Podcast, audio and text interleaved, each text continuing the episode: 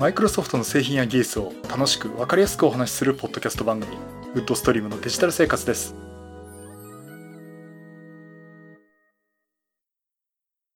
第550回目の配信になります。お届けしますのは木澤です。よろしくお願いします。はい、第550回目になりました。この配信はクラウドファンディングキャンファイヤーのコミュニティにより皆様のご支援をいただいて配信しております。今回も安根さんはじめ合計9名の方にご支援をいただいております。ありがとうございます。ご支援の内容に関しましては、この番組ウェブサイト windows-podcast.com でご案内しております。もしご協力いただけるでしたらよろしくお願いします。また、リスナーの皆さんとのコミュニケーションの場としてチャットサイト Discord にサーバーを開設しております。こちらで、ポッドキャスト番組、電気屋ウォーカーと共同運用しております。よかったら参加してみてください。Discord サーバーの URL は番組ウェブサイトにリンク貼ってあります。はい、ということで、えーとですね、実はちょっと、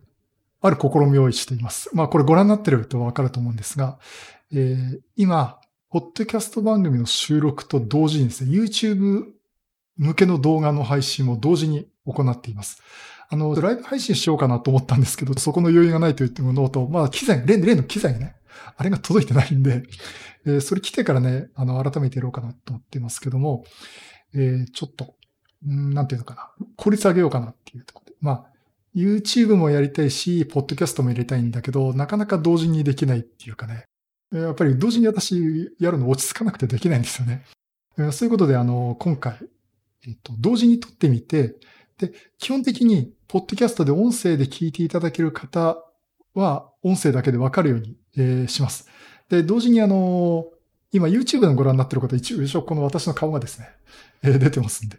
えーまあ、この後ちょっとね、あの、場所に、場合によってはちょっとスライドとかお見せしてね、お話しするかなと思ってますけども、えーそんなことを考えております。まあ、ちょっとうまくいくかどうかわからないんですが、もしご意見とありましたらね、Twitter とか、えっ、と、Discord のね、えーコミュニティの方でご意見いただければなと思っております。で、一応ね、今 YouTube でご覧になってる方ね、カメラここなんで、私カメラ目線ここなんですけど、モニターがね、ちょっと下にあるんですよ。だからね、こんな感じでちょっと下向きに喋ってることがあるかもしれませんけど、できるだけこうカメラ目線でお話してるようにしたいと思います。えー、ということで、ということでっていつも言うんですけど、何の話しようかなと思ったんですけど、えっと、今 Windows 関連意外とネタがなくてですね、まあ全くないわけじゃないんですよ。いろいろとあります。あの、例えば Teams が NDI 対応になっただとか、あとデバイス関係だとね、インテルが第1第11世代 CPU 発表になったとか、NVIDIA がグラフィックプロセッサーの3000万台出すとかね。まあ一応ネタはたくさんあるんですけども、なかなか調べきれてないところありますので、それはお話を追ってしたいと思います。特にあの、第11世代 CPU、インテルのね、Core i シリーズ。これ非常に注目を私しておりまして、あの、サンダーボルト4とか USB4 とか Wi-Fi 6とかです。まあ、新しいこうデバイスにどんどん対応してるってところで、まあ、あの、状況によっては私が、今、第9世代の Core i5 プロセッサーを使ってますけども、うん、これ、ひょっとしたら、第11世代変えてもいいかな。そんな風に思っています。これね、今、第11世代 Core i プロセッサーということで。えっ、と、インテルが発表して、まあ、これあの、今 PC ウォッチの記事とかを見てるんですけど、えー今度はタイガーレイクということで、あの、正式に発表になっています。まあ、あの、第10世代のこアイスレイクって出てたんですけども、なんか、あまりそのパフォーマンス的に、えー、機能強化、まあ、目立ったところはね、違いはわからないところもあるって話もあるんですけども、あのね、私も今第10世代に買い替えようかなと思ってたんですけどね、今第11世代っていうのが出てて、やっぱり注目したいところはサンダーボルト4、USB4、あと USB、PCI Express の Gen 4となってるってところで、これの足回り、え強化、えされてますんで、ちょっとそこはね、注目かなと思っています。サンダーボルトとかも USB4 に関してはですね、あの、拡張、拡張ボードつけてこう対応するんで、今のマシンで拡張できるかなと思ってたんですけど、やっぱりちょっとね、チップセットレベルで対応してって、やっぱりこれ普及モデルになると思いますんで、まあ、その段階でちょっとインターフェース、こう、乗り換えていきたいな。乗り換えれば何もまだ USB4 が出てませんけどね。まあそんなところで、この第11世代っていうのはある程度こう切り替えのいいタイミングじゃないかなと、そういうふうに思っています。えー、Core i7 の11ペケペケっていうね、えー、型番で名前がつくみたいです。あ、そういうことね。このタイガーレイクね。うん。あのーちょっと CPU の切り替えは、まあ、去年ね、変えたばっかりなんですけどね。まあ、2年周期ぐらいでちょっと変えていった方がいいかなと思っております。まあ、ちょっといろいろご予算次第ということになりますけど。はい。まあ、そういうことでね、まあ、ちょっとそういったお話もしたいですという話で、今、本当にウェブの記事見て、ああ、なるほどと思ったところなんで、うんと、実際のとこどう違うのかっていうのと、まあ、いずれこう買ってお話ができればいいかな。そういうふうに思っています。じゃあ、あと何、何の話しようかなと思ったんですけど、ちょっとね、今回その、テスト版っていうところもあるんで、えっとね、Windows 10の 20H2 という、あの、先日の勉強会でお話した内容、えーがあります。で、それをね、もうすでにあの YouTube の方でスライドで上げているんですけども、この内容をスライドを使って改めてテスト的にね、説明をさせてほしいな。実際この番組でもね、Windows 10 20H2 の話は、としてはいるんですよね。なんか概要触りで話しますみたいなこと言って結構いろいろ喋っちゃったところあるんで、同じ話を聞く羽目になるかもしれませんし、あと、勉強会参加していただいた方はですね、あの、実際もう、この話はスライドも含めて見たよって方おられると思いますし、YouTube でも公開してるんでね、まあ見たって方もいると思うんですけども、ちょっとこのスライドを使って説明するっていうことを、ポッドキャストと YouTube と同時にやってみるってことでお試しでやってみたいと思っておりますので、付き合いいただければなと思っております。じゃあ、ということで今回 Windows 10 20H2 のお話をさせていただきます。これ、えー Windows 10の 20H2 はどうなるっていう話をね、今回させていただきます。で、まずあの、このお話するにあたってですね、えー Windows 10のお話 20H2 はですね、インサイダープレビュー、ビルド19042のピリオド450、えーの内容に基づいてお話をさせてもらっています。えっ、とね、この前ちょっと更新が来てたと思うんでね、えーバージョン上がってるかもしれません。あとは、あの、正式リリース GA ですね、General Availability っていうのが出た時には内容が変更になる可能性がありますので、そこはご了承ください。で、最近のアップデートってことで、まあこれだいぶお話をしてるんですけども、年2回アップデート、Windows 10は年2回アップデートするんですね。で、5月リリースは機能アップ。で、11月の秋頃リリースは機能アップというよりは品質向上とかセキュリティ性向上ということを中心に行っています。まあ、あの、これ背景は、あの、今までね、半年に1回機能アップもやってたんですけども、えっと、2018年の秋のモデルですね。だから、2、 October 2018 Update だったかな。えーのところで、ファイルが消えてしまうっていう、えーことがあったんですね。まあ、あの、そういったことがあって、要はマイクロソフトはそういう不具合があったんで、品質向上っていうのをちょっとさらに重視して、まあ無理な半年ごとの機能アップっていうのをやめて、機能アップは基本的に1年に1回。そして、半年に1回のリリースのところは、品質向上ということ、セキュリティ向上に努めますということ。だから、あんまりあの、機能アップということはないんですね。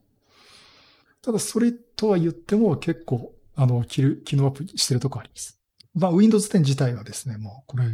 初めて出たのが2015年の7月29日。まあ、開発コードネームスレッショルド1っ、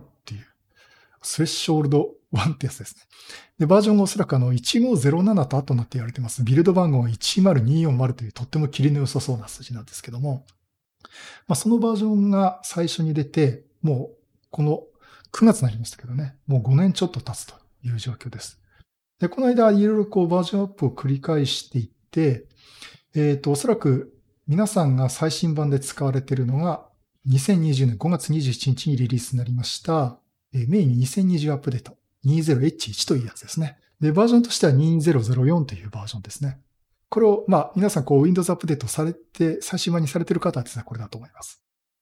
で企業だとね、結構まだ前のバージョン使ってまして、例えば私なんかも、えっ、と、メイン2019アップデートかな ?1903 ですね。まだ会社は。結構そこは慎重に会社の方も対応しています。今回そのインス、インサイダープログラムっていうことで先行して評価するっていうプログラムに参加してるんですけども、ここのね、呼び方が変わりました。えっ、と、こちらはですね、まあ、従来は、ファーストリング、スローリング、リリースプレビューリングっていう言い方をしてて、さらにもっとその先のバージョン、例えば今で言うと 21H1 と言ってるバージョンになるんじゃないかってものが、もうすでにさらに先でプログラム展開されてまして、それが、まあ、スキップアヘッドっていう言い方をして出てたんですが、えっ、と、今回ね、この呼び方が変わりました。つまり、ファーストリング、スローリング、リリースプレビューリング、スキッパーヘッドつってもなんか意味がいまいちと通じにくいというところもあるんで、えー、まずですね、従来その開発プレビューって言ってた先行リリースですね、ファーストリングとかスキッパーヘッドって言ってたやつが、デブチャンネル、デブは DEV、デベロッパーのデブですね。デブチャンネルという言い方に変わりました。そして次ですね、スローリングと言ってたバージョン。あの、どんどん先行はリリースするんだけども、ある程度安定させたところを狙って、ファーストリングよりちょっと遅れて出す。その間、その安定したこと重視なんで、間隔が細くてですね、広い間隔でリリースするっていうものなんですが、これがですね、ベータチャンネルって、まあ、ベータ版っていうことで、ベータチャンネルと言われます。で、あの、リリースプレビューリングと言ってたもうリリース候補版ですね。本当に最後直前に出てくるやつ。これはほとんど名前変わらず、リリースプレビューチャンネルっていうことで、このリングと言ってる状況からチャンネルっていう方向にね、えー、呼び方が変わりました。あとね、バージョン番号の変更があったんですね。あの、従来のバージョンって、さっき2004って言いましたよね。コード完成月の西暦の下2桁とその月の2桁というのを組み合わせて使ってたんです。ですから今の、今みんなが使ってるメイン2020アップデートっていうのは2020年4月にコードを完成させてるんで2004ということになっています。で、一説にはですね、これ3月コード完成で2003だったんじゃないかっていう話があったんですけど、2003って言ってしまうと、Windows Server 2003っていうのがありましたよね。あれと間違うんじゃないかというところもあって、まあ、これ4にしたんじゃないかって話もあるんですけども、えー、まあそういったところがあって、そういった背景も含めてですね、実はその今後は、えー、西暦の下2桁と半期ごと、上半期か下半期かということで分けました。つまり、例えば2020だと20の下に上半期だったら H1、下半期だったら H2 ということで 20H1、20H2 というのがバージョン番号になります。実はこれさっき言いましたね。あの、開発コードネームだったんですね。20H2 とか2011とか。で、これをもうそのままバージョン番号にしてしまうということになります。やっぱりこの背景っていうのが今言いましたよね。20ってつけると2000年代に見るっていうところで。じゃあ例えばこれまともにあの、今まで通りの付け方をしたら、2020年の9月リリースだったら2009になるんですね。2009年版の Windows ですかっていうちょっと勘違いされることもありますんで、まあそういったところもあってね、あの、こういう付け方をしたんじゃないかなと思います。今の Windows で WinBar コマンドを実行するとバージョン2004って出るんですが、インサイダープレビューで出しているテスト版ですね。こちらの方で見ていると、バージョン 20H と表示されるようになっています。そして、これリリースタイミングですね。まあ、年2回リリース5月と11月。約束してるわけじゃないですけど、大体ここでリリースをしてて、で、各バージョンのサポート期間というのは18ヶ月です。あの、一部最近は、この新型コロナウイルスの対応っていうことで、えー、特別にあの、半年とか3ヶ月とか伸ばしてる、半年だったかな伸ばしてるものがありますが、基本的にね、18ヶ月間のサポートということになります。だから、ですから、新規リリースしてから18ヶ月間経つとですね、サポート対象外になります。セキュリティパッチも当てられないっていう。まあ、あの、昔の Windows XP とかね、ついこの前 Windows 7と同じような状況になります。ですからね、まあ、なんていうかな、今の出てる最新版の2つ前のバージョンの Windows 10がサポートされているという状況になります。Windows 10のね、2012、これは主な変更点でお話したいと思います。えっとね、まずはその、大したバージョンアップにならないという話をしてたんですけど、実際いろいろと機能変化、変更しておりまして、で一番大きいのは、えー、Microsoft Edge、Web ブラウザですね。Microsoft Edge が最初から Chromium 版の Edge になります。あの、従来は標準版というのはえー、マイクロソフトが作った、フルスクラッチで作った EdgeHTML っていうレンダリングエンジンを使った従来のマイクロソフト Edge。まあこれ今 Edge Legacy というようになってしまったんですが、これが標準で入ってたんですけど、2012からですね、最初から Chromium 版で Edge が入ってるという状況になります。まあ今あの、Windows アップデートでね、あの、エッジレガシーから Chromium 版で Edge にアップデートされちゃいますけどね。まあ、あの、そういったところで2012からは標準でクロミウムマネージになります。で、ちなみに今出ているレガシー版、つまりマイクロソフトのオリジナルの Edge HTML を使った Edge Legacy。これはですね、サポート期間が2031年の3月9日終了となっています。これね、マイクロソフトの方で発表がありました。で、同時にですね、あの、マイクロソフト365とかの Web ベースで使うにあたって、インターネットエクスプローラー11。これもね、あの、終了が近いっていう発表がありまして、えっ、ー、とね、今年の11月30日ですね。2020年11月30日に、えー、Teams とか、あの、のサポート終了するのと、あとは、えっ、ー、と、インターネットエクスプローラー自体の、えー、マイクロソフト365のサポート終了が2021年の8月17日ということが発表されています。さて、では話変わりまして、他に何が変わったかというとですね、スタート画面が変わったんですね。スタート画面ってボタン、まあ、スタートボタンを押すとですね、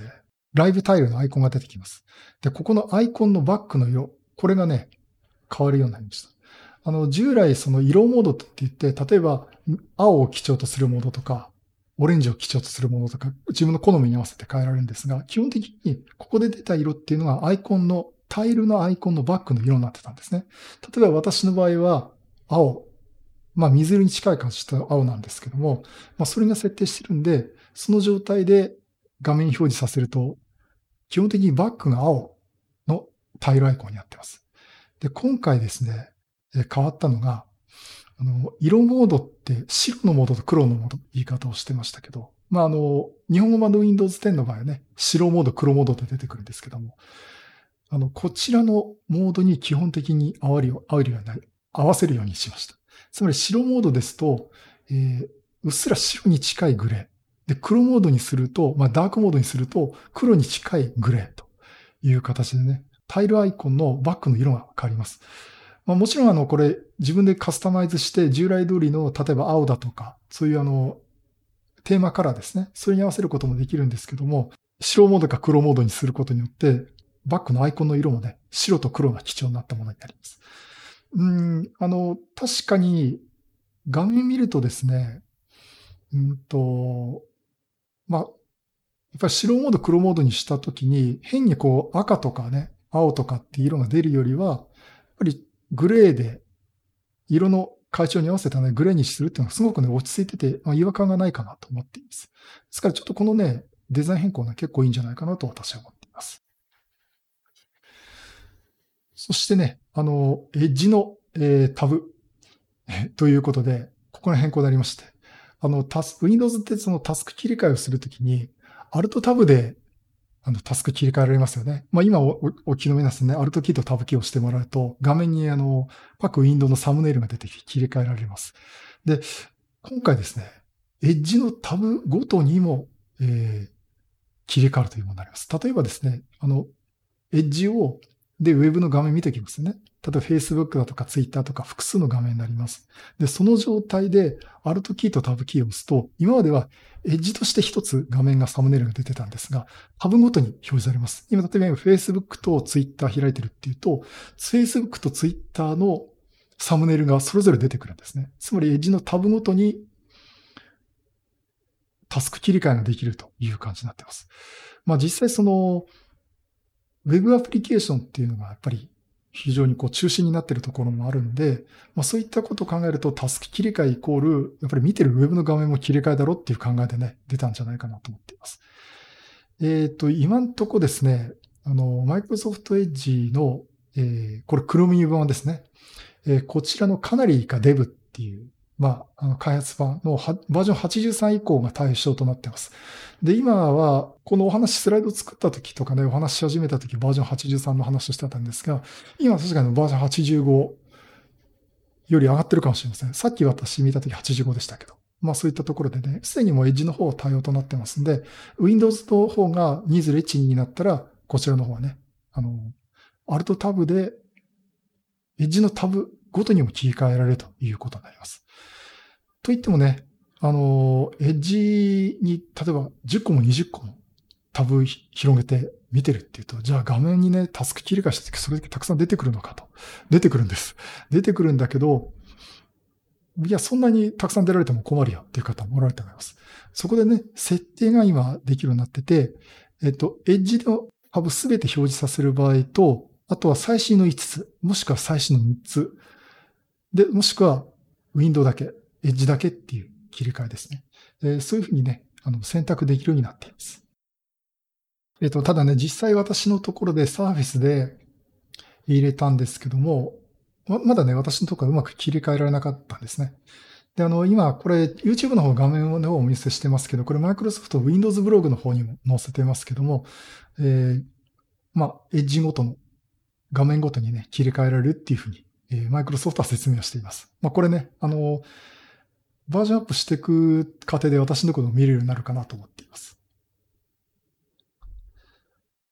あとね、これは前からあったんじゃないかなと思ってたんですけど、あの、これ、エッジのね、タブのタスクバーのピン止め、ができます。例えばその Facebook はよく見るんで Facebook をピン止めするとかね、えそういったこともできますし、あとね、これ、うん、HTML ではできてた機能だと思うんですけども、えー、複数タブを開いてる状態の Microsoft Edge のとこのタスクバーのとこのアイコンにもカスマウスカーソル持っていくと、えっ、ー、と、サムネイルがね、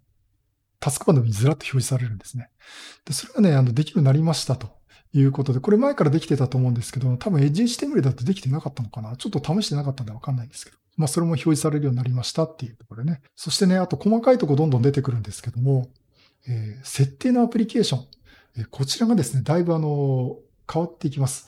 あの、っていうのは、設定のアプリってコントロールパネルを普通に今まで使ってましたけど、こう徐々に、例えば Windows のあの、スタートボタンを押した時の歯車のアイコンが出てきますね。いわゆるモダンインターフェースの設定画面のいうが出てきますけども、あれにね、こう徐々に切り替えをしていっています。って言いながら、相変わらずあの、コントロールパネルのね、昔の Windows の設定画面がそのまま出るってことはよくあったんですけども、そこはね、えー、今回また切り替えがありました。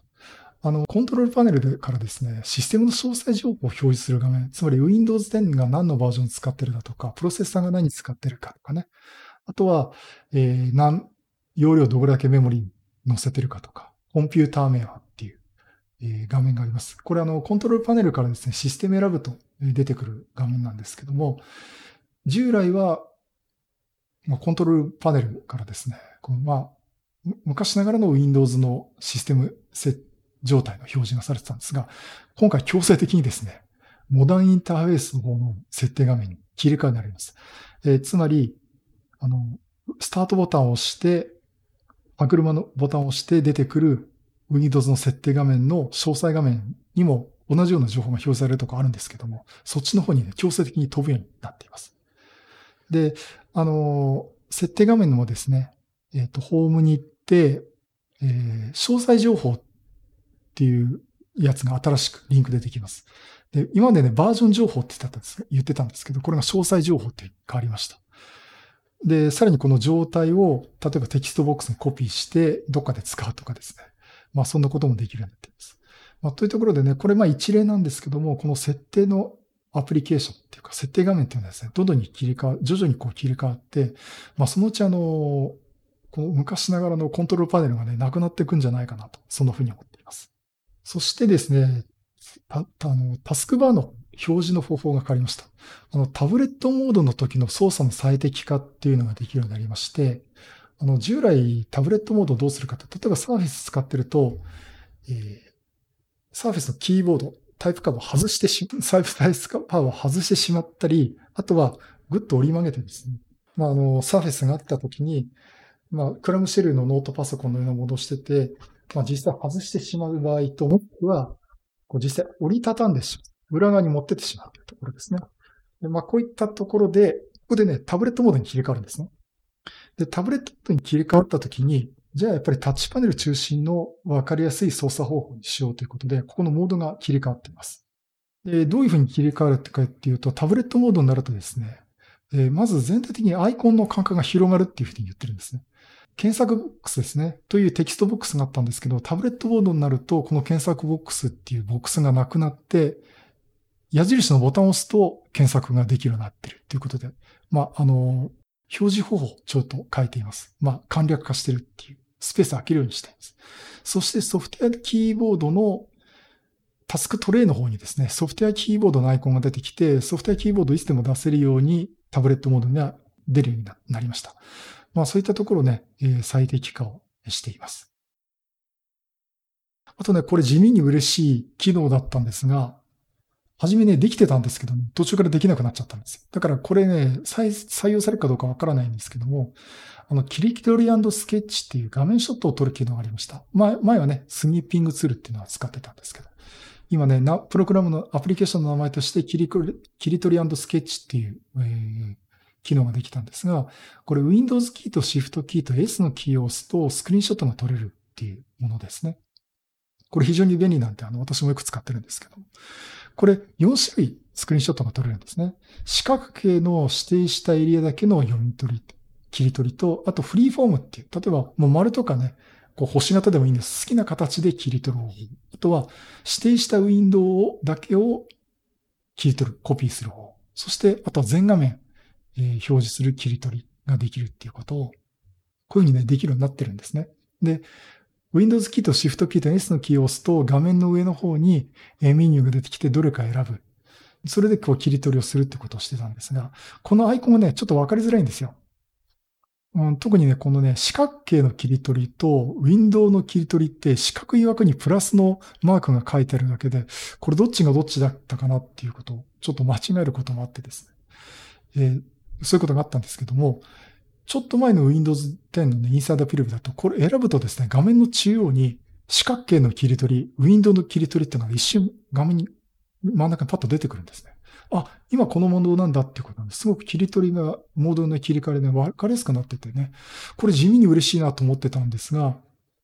えー、ちょっと前の、えー、ファイル更新で、まあ、セキュリティアップでですね、この機能一回消えてしまいました。まあ、ぜひあの、この機能を戻していただきたいなっていうふうに、ちょっと私もフィードバック書こうかなと思っております。まあ、その他の変更っていうところ、まあ、いろいろ細かいところあるんですけど、えー、例えばですね、新規アカウントを作ったときに、パソコンの用途に応じて、タスクバーの初期状態っていうアプリを決められるっていうことができます。あの、例えば今新規でインストールすると、あまり使わないゲームとかね、それがタスクバーで出てるんですけども、そこの必要な分だけを表示する。例えばインターネット、インターネット、あの、マイクロソフトエッジだけとかね。あの、それこそよく使うね、エクスプローラーでもいいと思うんですけども、それだけをピン止めしておきたいとかね、そういったカスタマイズができるという方向も考えてるみたいです。あとは通知エクスペリエンスの向上っていうことで、あの、通知があったらね、タストーストってことでね、画面の右下にちょろっと出てきますね。メールが来ました。メッセージが来ました。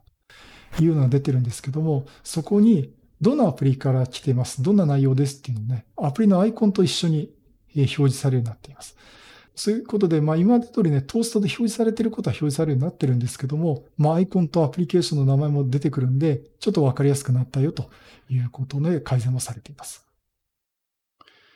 あとね、細かいとこ行くとどんどんありまして、実はその、こういったね、メニューを追っていくと微妙に違ってるっていうところがね、あるんですね。だからまあそこをちょっと探検していかなきゃいけないかなと思ってるんですけども、例えばディスプレイの詳細設定で、あの、リフレッシュレートっていう変更ができるようになりました。今までね、できなかったんですね。メニュー開いてもそういった画面出てこなかったんですけども、えー、今度はですね、2012にすると更新価格、更新間隔というメニューが出てきて、で、リフレッシュレート。あ、あのー、今、手元の Windows 10 20H2 だと、えー、59.959Hz っていうふうにね、え、画面が出てきて、そこからこう選ぶ。ドロップダウンボックスでね、選べるようになっているということで、そういったね、設定できる項目も増えています。まあ、あの、そういったところでね、Windows 10、えー 20H2 という、今言った以外にもですね、もっと細かいところあるんですね。えー、例えばその本当に内部的な話、あのメモリの扱い方だとかっていうのもあるし、グラフィックプロセッサー、GPU に関するとこもおそらくいろいろと変わってると思うんで、まあ、そこをね、こうどんどん追っていかなきゃいけないと思うんですけども、まあ、そういった情報、細かい話はですね、あの、マイクロソフトの方で、えー、マイクロソフト Windows Blogs っていうところがありまして、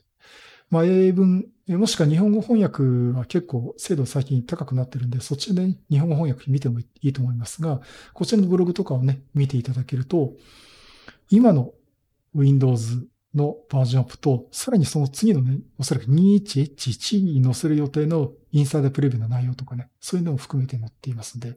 ぜひね、ウェブサイト https コロンスラッシュスラッシュブログス blogs.windows.com えこちらを見ていただくと、そういった情報が載ってますので、合わせて見ていただければなと思っております。また、あと重要なのはですね、フィードバックですね。あの、まあ、いろいろご意見あると思いますし、不具合だっていう指摘と、あと改善してほしいっていうことあると思うんですね。これぜひね、このマイクロソフトの方に言っていただけるといいと思います。えっ、ー、と、Windows キーと F のキーを押していただくと、フィードバックハブっていうえアプリケーションが立ち上がります。もちろんこれスタートメニューから出してもいいんですけども、えっ、と、この画面が出ると、えっ、と、実際ですね、フィードバックしたい内容、あと具体的に、ここがおかしいですとかね、この表示がおかしいですとか、プログラムはこのプログラム動かした時に起こっちゃいますとかね。えー、そういったところを、あの、実際自分で書き込むことができます。で、まあ、あの、そういったところでどんどん意見を上げていただければなと思っております。でちなみにあの、これね、誰か Mac ユーザーの方言ってたんですけど、えっと、ホットコーナー、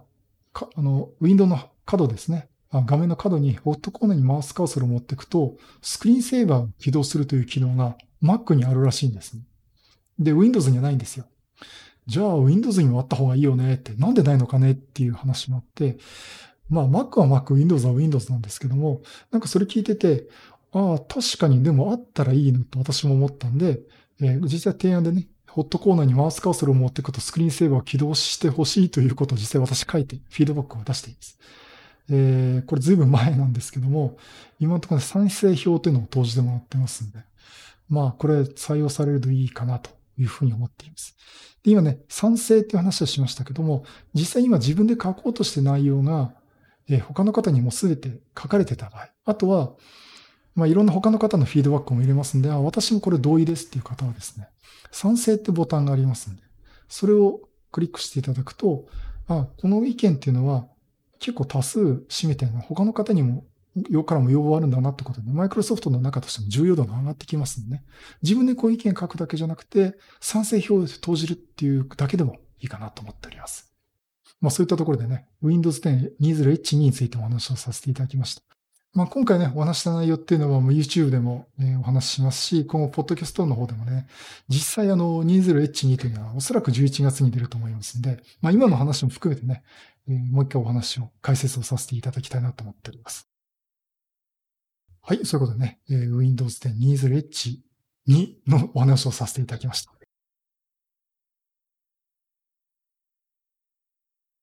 いかな。あとね、じゃあもう一つお話をさせていただきたいと思います。あのー、今ちょっと考えてるっていう、まあ、あの、マイクロソフトというかこのコミュニティ運営のことでちょっと今私考えてて、まあ雑なレベルなんですけど、今のドットネットラボね、勉強会、をいつもやらせてもらってます。オンラインでね、やらせてもらってます。まあ、コンパスってサイトでね、案内を出させてもらってまして、ドットネットラボね、https コロンスラッシュスラッシュドットネットラボドットコンパスドットコムという、えー、URL でね、見ていただければなと思うんですが、え、こちらにね、え、っと、今だと最新版ということで、2020年9月の勉強会をね、案内出させてもらっています。Microsoft Teams と、え、YouTube のライブ配信ということでね、やる予定ですので、ぜひ参加していただければなと思っております。今んとこ、まあ59人の方もね、お申し込みいただいております。えっ、ー、と、Teams がまだ今ね、2万人まで見れますんで、定員2万人なんでね、ぜひ、あの、こちらも合わせてみ、あの、申し込みいただければなと思っておりますよろしくお願いします。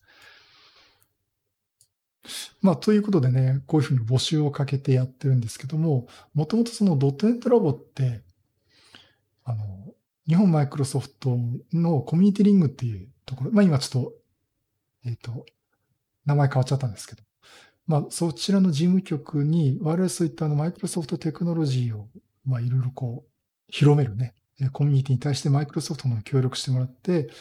えー、品川のね、日本マイクロソフト品川本社のセミナールームをお借りして、そこでね、実際リアルに人に集まってもらって勉強会やっていました。で、あの、これ結構、まあ何度もお話してるようにね、なんていうのかな、新型コロナウイルスの影響ということと、あと、まあ、マイクロソフトの指摘としてもですね、実際この集まってもらう人の安全性っていうことを重視して、え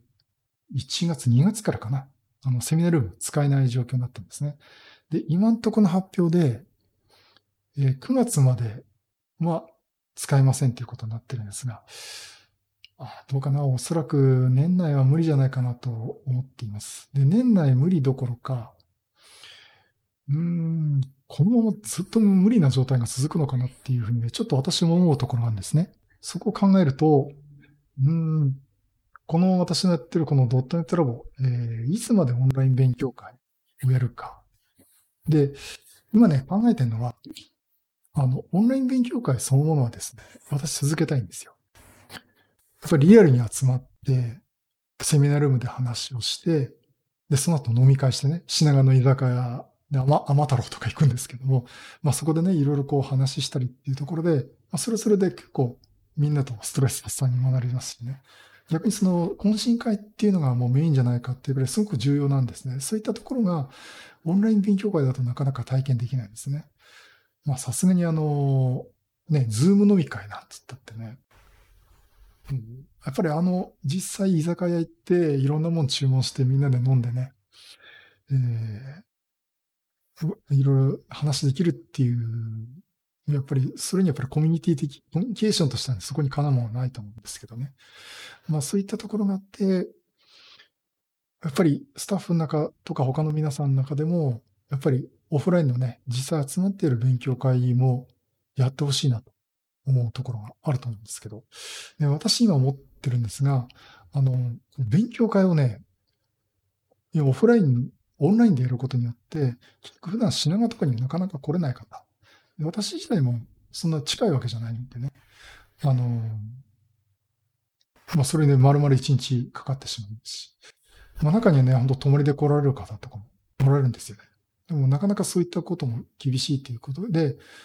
そういった方が逆に来られなかった勉強会にオンラインにするとで参加できるようになったって方でね、非常にこうありがたいですっていう話をたくさんいただいております。逆にそういった方が今は今の状況で逆にね、参加できてるっていうところもあるんですけども、じゃあ、新型コロナウイルスの問題が解消しつつあります。マイクロソフトもセミナルームを貸すように、また貸してくれるって話になりますって時に、じゃあ、オフライン勉強会に戻しちゃっていいのかなっていうところ、私は思うんですね。うん、ということでね、今ね、私としてはこれ、このずっとオンライン勉強会を続けられないかなっていうふうに、思ってるところあるんですけども、皆さんどうでしょうね？あの、多分皆さんどうでしょうねってこの場で言う言うとおそらくオンライン中心になってね、オンライン中心にした方がいいんじゃないかなっていう方多いと思うんですけどね。そこでどうなんだろうなっていう、オフラインができるな、オフラインっていうかね、実際に外で会えるようになったら、切り替えるのもできるけど、オンラインはちょっと続けたいなっていうところ、私もちょっと悩んでるというえ、ところです。まあちょっとここら辺ね、あの、ご意見いただければな、いいかなと思っております。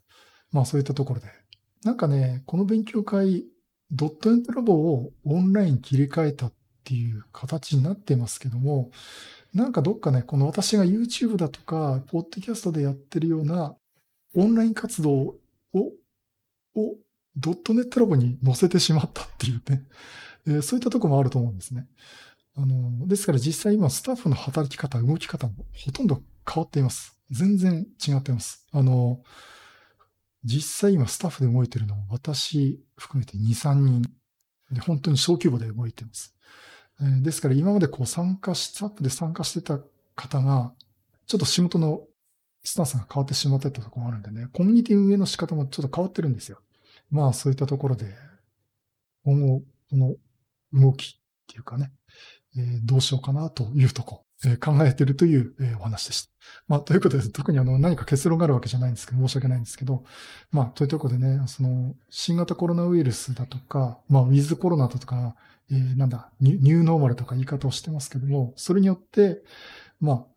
勉強会のあり方もね、コミュニティ運営のあり方もどうなのかなっていうこと、えー、ちょっと考えています。はい。ということで、以上、新型コロナウイルス状況下のコミュニティ運営についてお話をさせていただきました。はい。第550回は Windows 10 20H2 の話とコミュニティ運営、新型コロナウイルス状況下のコミュニティ運営のお話をさせていただきました。まあ、というわけで、ちょっと今回実験的にですね、YouTube と Podcast 同時にお話をさせていただきました。えー、どうもやっぱり画面切り替えながらなんで、私もなかなか落ち着きがなく話をしてしまったところもあると思うんですけども、まあどうだったでしょうね。今ね、Windows 10の話した時に結構ね、スライドを出しながらお話してたんですよ。だからね、これを YouTube はまあ伝わったかなと思うんだけど、ポッドキャスト側には例によって画面説明分かりづらいぜっていう話が出てくるかと思います。まあそこはちょっとまたご意見いただければなと思っています。そうですね、ツイッターで、えー、シャープ、 Wood Stream デジタル生活でもいいですし、 Discord ね、えー、そちらの方でもね、ご意見いただければなと思っています。まあ良かったですよとかね、まあ今後同時にやってもいいんじゃないですかとかね、分けた方がいいですとかね、えー、ごいうご意見とかのまた何かありましたら、ぜひよろしくお願いします。ATEM mini の話をちょっと仕掛けてるんですけどね、あの、ATEM mini、ここに